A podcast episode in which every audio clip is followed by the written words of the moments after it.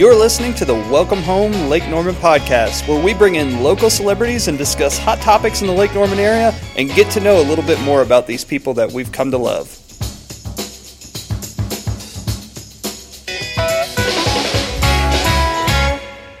So, episode two of the Welcome Home Lake Norman podcast. I am Ryan Weber, marketing director at Thomas Godley Grimes. We're here with Ben Thomas, partner at Thomas Godley Grimes, and our special guest today is Chris Carney. How are we doing, Chris? Doing great, Ryan. I appreciate you guys inviting me. Yeah, so uh, a lot of people aren't as lucky as Ben and I to actually know who you are. So give us a little one minute spiel. I know that's not enough time for you, but a whole one minute to give us the background of who you are and kind of what you do now. Super. Uh, uh, my wife and I moved to Mooresville in 1997. I decided in the early 2000s want to get involved. Uh, sat on a couple committees and uh, ran for uh, Mooresville Town Board in um, uh, 2005. Uh, served as a Ward 4 Commissioner, which is the west side of Mooresville, the, the lakeside, um, for uh, four years. Then I was the mayor pro tem um, until 2011 when I went to the General Assembly and I served in the North Carolina Senate until 2013. So I've had a really great opportunity to serve the public and very thankful for that. Well, he's got to be in Bashville here now. You know, uh, what Chris did for the town when when he was the town commissioner was incredible. I mean, those were great times. You worked hard and booming years. You, yeah, and uh, you were respected by everybody in there. And then we lost you from the town because you got elected to the Senate. That's right.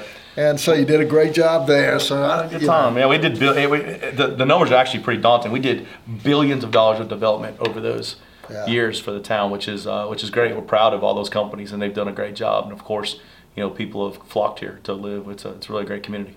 I think what's really interesting is what you've done since you left the Senate, because it seems like you got your hands in just about everything that's going around uh, in in uh, Mooresville with development, businesses coming in. So tell us about your consulting. Is that right? It is, and actually, it's funny because uh, I like to share this. Ben is not only a personal friend of mine, but he's actually the reason for my success. Because after I left the General Assembly, there people don't notice you got like a six month cooling off period, and you got to figure out what you're going to do with your life. So during that time, you can't work with government at all.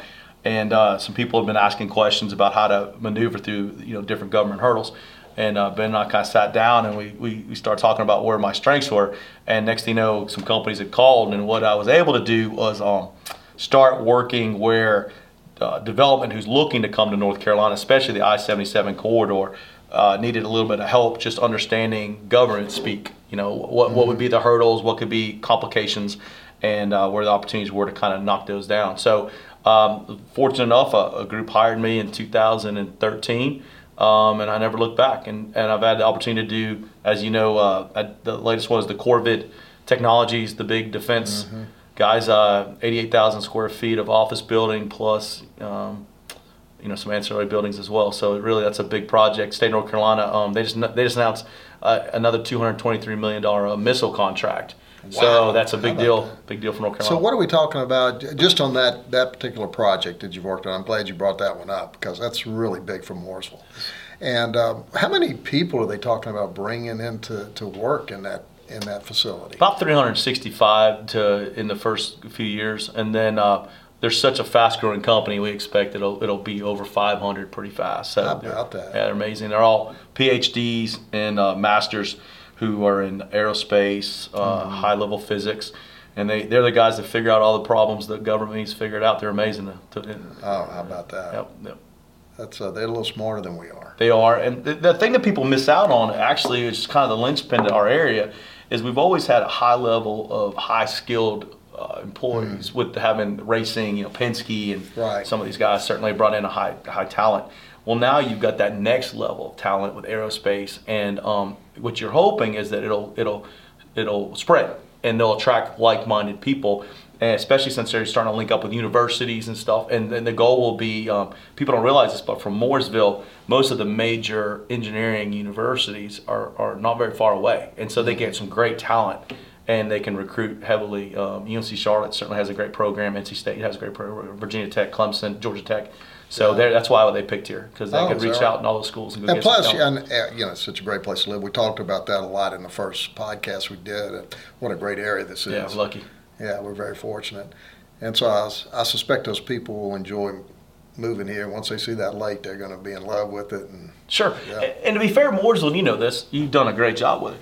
Uh, Mooresville's really spread its wings when it comes to getting into things like uh, um, parks and walking trails. And as that stuff grows, it really that's what people expect who are moving here. It can't just be. Our, our, our education's been wonderful between Iredell-Statesville and Mooresville Greater. We've been very fortunate, and that's been a huge attraction for young families. But now that you're adding the other stuff, it certainly is becoming uh, even more attractive. So that's, I think housing is always going to be a big deal uh, we're attractive. The goal is in, in from the government side is to not become a bedroom community. So that's what we try to do is balance Right. bringing jobs along with bringing houses. What what would the bedroom community be? Explain that. Huntersville, uh, Cornelius State. Oh, now. Yeah, well, no, they're they're a great location, but certainly uh, a lot of people who pick the, to live there are always going to reach down into Charlotte for their jobs. You know, it's just a convenient drive. Um, and what we try to portray here is you can do that, but you know, if you're if, if I seventy seven is a headache to you, the best way to do is not have to drive into Charlotte. What a great time to get a job right here. And we've got great employers. You know, Lowe's corporate for sure is, is a big one, and um, you know you've got so many great ones. NGK. I mean, they're, really the list is pretty lengthy. So back in the day when I was serving, our goal was to keep it about you know 50-50 of people who left Mooresville to work and people came into Mooresville to work, and we've been pretty good about doing that over the years. yeah, yeah.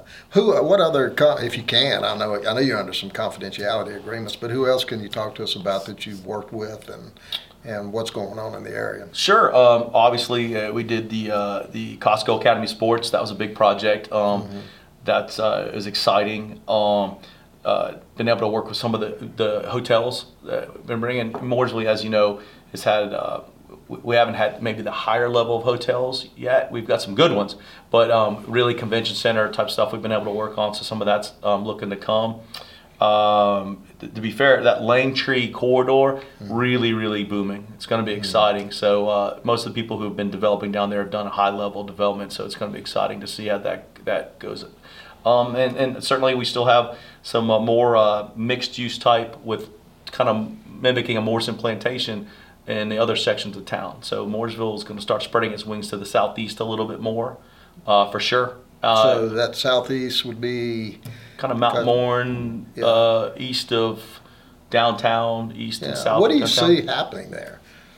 Uh, well, basically, kind of what you saw on the west side. You're going to start seeing uh, a a high quality uh, of housing that's going to come in. Um, so if you're a realtor, it's going to be exciting times for you for sure. Um, and along with that, as you build housing, you get a lot of the retail that falls. So you know, you know, it's probably better than anybody does that you can't have retail unless you have housing. And so that area has been, um, you know, a little slower with some of the big housing developments. So as that grows, you're going to see some more retail come. And it is such a hop, skip, jump from there down into Davidson. It'll really kind of pull that area probably together because you can take 115 and be right in downtown Davidson if you want to. So it'll be be fun for people who want to have that lifestyle. And um, and so, what about the north? I mean, what are we looking at as far as North Mooresville? Do you think? The uh, uh, Cornelius Road area certainly. Um, with that interchange coming, it's it's going to be great. Is it coming? Because I've heard that. I said last time I've heard that since It's '89. coming. It is. It's coming. It is. Okay. Um, there's certainly some people probably a little bit more knowledgeable than me because it is probably a, a government uh, schedule. But um, uh, it looks like um, in Mooresville currently, if you wanted roads, this is the time you're going to get them. Now it will be painful. And um, so right now there's about five major projects. They're all happening between 2019 and 2024. But they're they're major projects. You're talking about Highway 150, 15. I mean Highway 150. Talking about um, So Williamson that Road. one, that one, they're just going to widen 150 all the way. Yeah, to, it's gonna take out a lot of businesses. You know, there's quite a bit of widening going on with that. Um, Okay. Williamson Road obviously is getting widened. Um, you're getting some interchange upgrades to 36. Um, you're getting Cornelius obviously as, as well. So I mean, those are those are massive projects. And what do you see that Cornelius Road being? That's a great idea. Actually, people don't realize this, but we have a m- massive industrial park. Ma- Actually, two of them. And and that current traffic has to use exit 36 or go up to Troutman and use um, 42. And with with bringing that new interchange in, the truck traffic will be come off 36 and they'll go directly onto the interstate with that connector road that connects Cornelius to Mazeppa. And that's going to be a huge help for us. Um, I think the last number I saw for a truck to get on the interstate, he had to use 13 or 16 stoplights. Ooh, Yeah, so that doesn't help traffic, obviously, on 150. So it's certainly going to move a lot of that. And, and the goal, I think, will be not to have Cornelius as much of a retail center as it is more of an east-west moving of traffic. So a lot of people will be able to use that, get off 150 a little bit. Great. So, um, are we going to convince you to run for office? No. But You're not you. going to do it again? No, sir. Not now. Uh, uh, as you know, I've got a great family. My daughter's at Chapel Hill, uh, and uh, my Yeah, son. I heard you were now a Chapel Hill fan, but you were actually uh, NC State. An NC State guy, Well, huh? as I tell you, when you send a couple tuition checks there a year, it makes you change your mind a little bit. I wasn't, I wasn't lucky to get mine to follow in my footsteps like you were. Oh, but I'm uh, them down to LSU. I understand your pain. that's exactly right. it. Yeah, so we're excited. You know, for Francie and I, we've got one one child left at home, Will, who's just a great kid, and um, he's a freshman in high school. So you know, uh, I, I, unfortunately, most of my children parted with me for a long time while I did that. So this is my opportunity to really um, enjoy kind of the rest of the time with them. But you know, then I'm still a fairly young guy, 47. I started when I was in my early 30s. So I think that um, it'll be great to go ahead and see where Will goes to college, and then I'll jump back into something All for sure. so we got four years until Ah. Carney. Yeah, four what's that? Carney we'll look at 2024. Something. Yeah, we got some good guys. Uh, Governor's John office, where we going, man? John Fraley's a good one, and Vickie Sawyer both are doing a great job um, for us. So the good news is that we're in great hands, and I can take a little longer before we get back in. Oh, that's great. That's great. So, Chris, if you could, what what are your what do you see Mooresville being in 5, 10, 15 years from now? So, uh, to be fair, I think these next five years are going to be hard just because of the amount of infrastructure we're putting in. But, but as we all know, you got to kind of go through that pain to set yourself up for the next step of success. So, you know, 77 will be done already. So, what we'll be able to do is move some people in and out of Charlotte, but we'll just have to fix our internal infrastructure. But um, once that's done, the sky's the limit, to be fair, because we'll be able to really move traffic around. I see uh, uh, a lot more corporate centers. Um, I think we will be a really hot place for corporate, um, which is great. Uh, people are a lot of people tired of driving in Charlotte. So I, I, if you're if you're um, if you're in that world, I think you're going to be able to find some great jobs. And I, so I would see that being a, a booming. Um, I think that defense is just getting started. I think that we're going to really be able to go attract some really high talent that way. Some of your some of your big guys, I think, are going to look here. And we've got a lot of defense like that people don't know of because you can't really say what you do. But I mean, I know four or five different companies that do very well that are defense, which you wouldn't think of Mooresville as a defense area. Hundred percent right. Uh, I always laugh at the stuff you wish you could talk about to people, but you're hundred percent right. Some of the um, biggest NSA type uh, technologies come right here out of Mooresville. So that's a that's a really interesting way of doing it. And I always laugh. Every level of government you move up, you find some more secrets out, and some of them you kind of wish you didn't know, and then some of them you really you're happy to know. You just can't tell anybody about them. So it's kind of exciting times. But um, yeah, we got some really great. Uh, we, we do have.